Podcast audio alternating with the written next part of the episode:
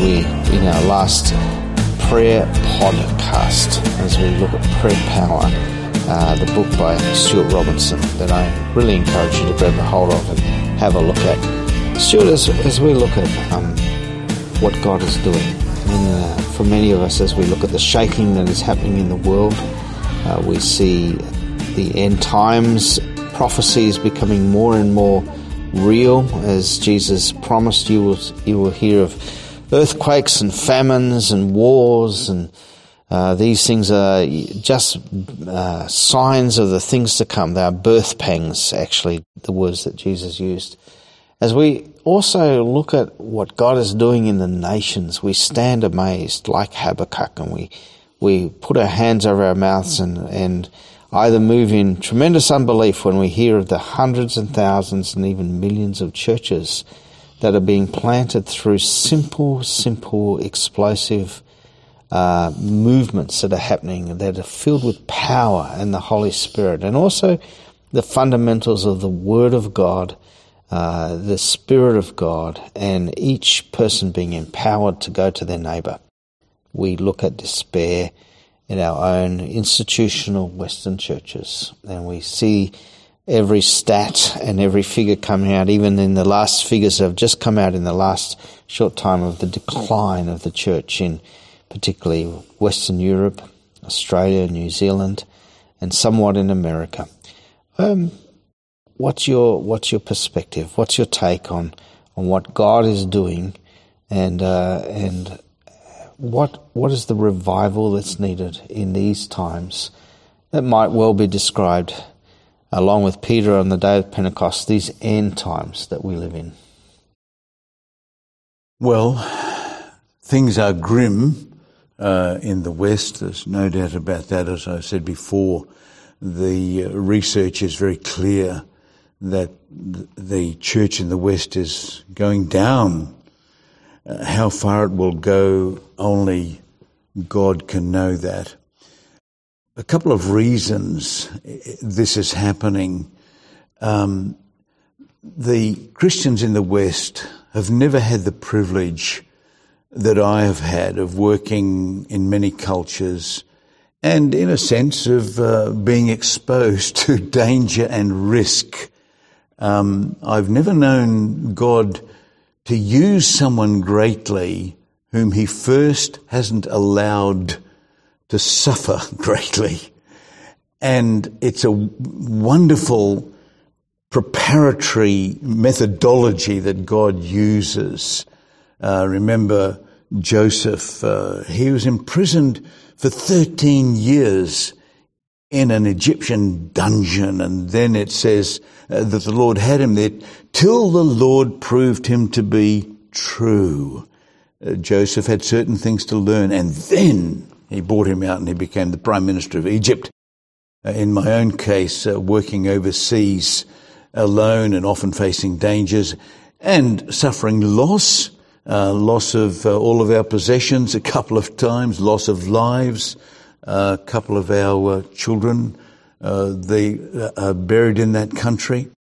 And, and lots of other things happened, but it formed us there. We saw God doing miraculous things. And when we came back to Australia, we were amazed to see how much the church had changed. We'd only been away 14 years. And we came to see that the church had been captured by the culture in which we operate, so that no longer was the Bible the paramount source of authority and decision making. It was the culture and the pressure around us which was causing churches of all types to adjust their theologies to remain relevant to the culture. The only problem with that is that when you go through that process, yes, you remain culturally uh, relevant, but you become spiritually irrelevant because we are to be salted light. Uh, Christians are to be like Jesus. We're to be the radicals. We are not to be compromising, just following where the world goes. And um, this week in our newspapers, I've been reading more reports of national leaders of church uh, adjusting their beliefs and their practice and their culture to be, they say, relevant to the culture in which we have, in this case, here in Australia. So we need to stand uh, on the Word of God, be sure of what we believe, and then actually believe it and act as though we believe it. When we came back to Australia, we were amazed because I sensed immediately, although the people, wonderful Christians, were very strong in their doctrine, they, they knew doctrine, but doctrine and, and understanding is a matter of the mind, uh, of the brain, if you like, of the head whereas obedience is a matter of the heart, and there's often a significant difference, a distance between head and heart. To activate the doctrine, we have to obey. Jesus said, teach them to obey all that I have taught you. And so that's another uh, big factor which is influenced here that we really don't believe what we say about God. In fact, I think many people may go to church on Sunday and then so order their lives as to live as practical atheists uh, from Monday to next Sunday. Uh, we never have to put God to the test. But we learn from experience both uh, overseas and here in Australia that uh, we serve a God who is a God of the impossible. And if we believe that, He will do impossible things. Although God doesn't expect the impossible from us, He wants us to expect the impossible from Him. And He does that as we believe.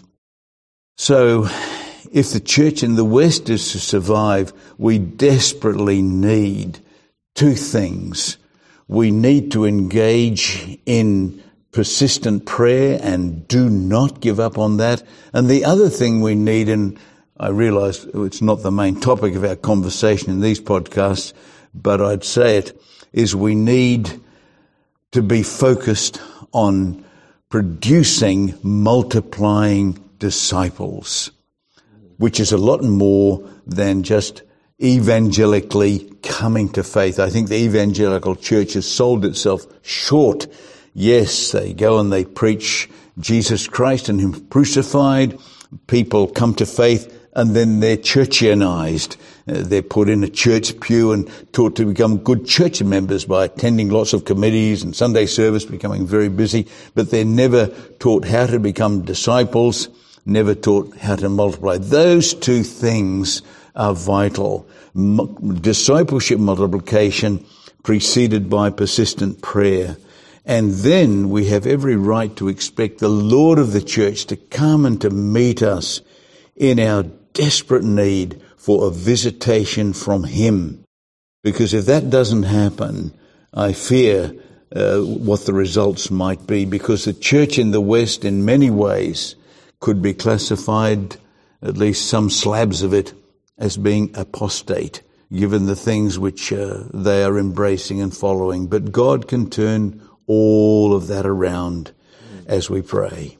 Yeah, so it's that core is the being faithful in prayer. Uh, not faith. The word faithfulness conjures up a, a sense of dryness and just sitting in a room, but we're really talking about faithful in that persistent, passionate prayer and that uh, crying out to God, but also faithful to make disciples. And and the core of that is really uh, understanding the, the vital role of God's word and sticking to obeying all his commands and, and to, to being faithful, even if our culture is going somewhere else. We're reading the word, we're obeying the word, we're sharing the word with others. And those, those two, prayer, word and spirit, uh, and mission, uh, are the vital parts of, of that. So, really that's that's what disciple making movements are all about, Stuart. Um, and um, I couldn't agree with you more.